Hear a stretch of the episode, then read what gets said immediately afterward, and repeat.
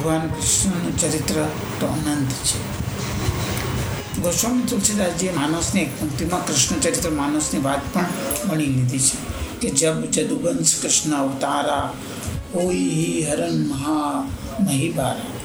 થોડી કૃષ્ણ ચરિત્રની વાતો પણ તુલસીએ બે પંક્તિ કૃષ્ણ ચરિત્ર આમાં આવ્યું છે. તો કૃષ્ણ ચરિત્ર, માનસ એ રામાયણનો વિષય છે. ભગવાન શ્રી કૃષ્ણનું ચરિત્ર તો અનંત છે. હરિવંશ પુરાણ જોઈએ શ્રીમદ ભાગવત કૃષ્ણ ચરિત્ર છે. અને કૃષ્ણના ચરિત્રનો વધારે આસ્વાદ કરવો હોય તો મહાભારતનો જવું જ પડે. મહાભારત એ કૃષ્ણ ચરિત્રનો મહાકોષ છે. હવે જો ઇન્ટરનેટમાં તમારા મોબાઈલમાં આખું ને આખું મહાભારત સમાવેશ થોડો સમય મળે ત્યારે ધીરે ધીરે મહાભારતના બે પાંચ લોકો પણ વાંચશો તો તમને પ્રેરણા બહુ મળશે. આપણે ત્યાં એક ખોટી પ્રચલિત ધારણા આવી ગઈ હતી કે મહાભારત ઘરમાં રખાય લોકો એમ માને છે કે મહાભારત ઘરમાં હોય તો ઘરમાં મહાભારત તમે ઘરમાં મહાભારત રાખતા નથી તો મહાભારત થાય જ છે. મહાભારત વસાવજો શાસ્ત્રથી ડરવું નહીં, શાસ્ત્રોના ખોટા અર્થો કરે, એનાથી ડરવું શાસ્ત્રોએ અદ્ભુત કામ કર્યું છે.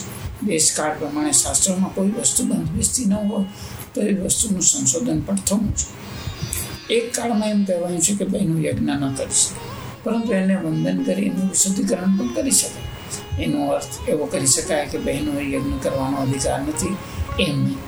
પણ બહેનો યજ્ઞ કરવાની જરૂર નથી. પતિ, પરિવાર કે અતિથિ માટે ચૂલામાં અગ્નિ પ્રગટાવી રોટલો બનાવી એવું બીજું કોઈ મોટો યજ્ઞ નથી. એટલે અમુક વસ્તુનું સંશોધન થવું જોઈએ. તો મહાભારત રાખો, વાંચો, સમય મળે, એક બે શ્લોક જુઓ અને પછી એને સમજાય. તો જેના પર શ્રદ્ધા હોય તેવા ખોટા આસો ન કરે તેવા બુદ્ધ પુરુષને પૂછ્યું ગાંધીજી કહેતા કે જેના ઘરમાં રામાયણ મહાભારત નથી ને હિન્દુસ્તાની કહેવડાઓનો અધિકાર નથી. પાંચ પાંચ હજાર વર્ષ થયા કૃષ્ણ અવતારની, છતાં એના નામે આપણે જીવીએ છીએ. ઘરના જેવી વસ્તુ એ છે કે કૃષ્ણએ કોને કોને શું આપ્યું? આપ્યું એમાં બધું જ આપી દીધું રાધાને વાંસળી આપી, ઉદ્ધવને પાદુકા આપી, પાદુકા આપીને બધું જ આપી દીધું. સુદામાને સંખ્યા આપ્યું, સીતામાને જીવનભરનું દારિદ્ર આપ્યું. દારિદ્ર પણ પ્રભુનું પ્રદાન છે.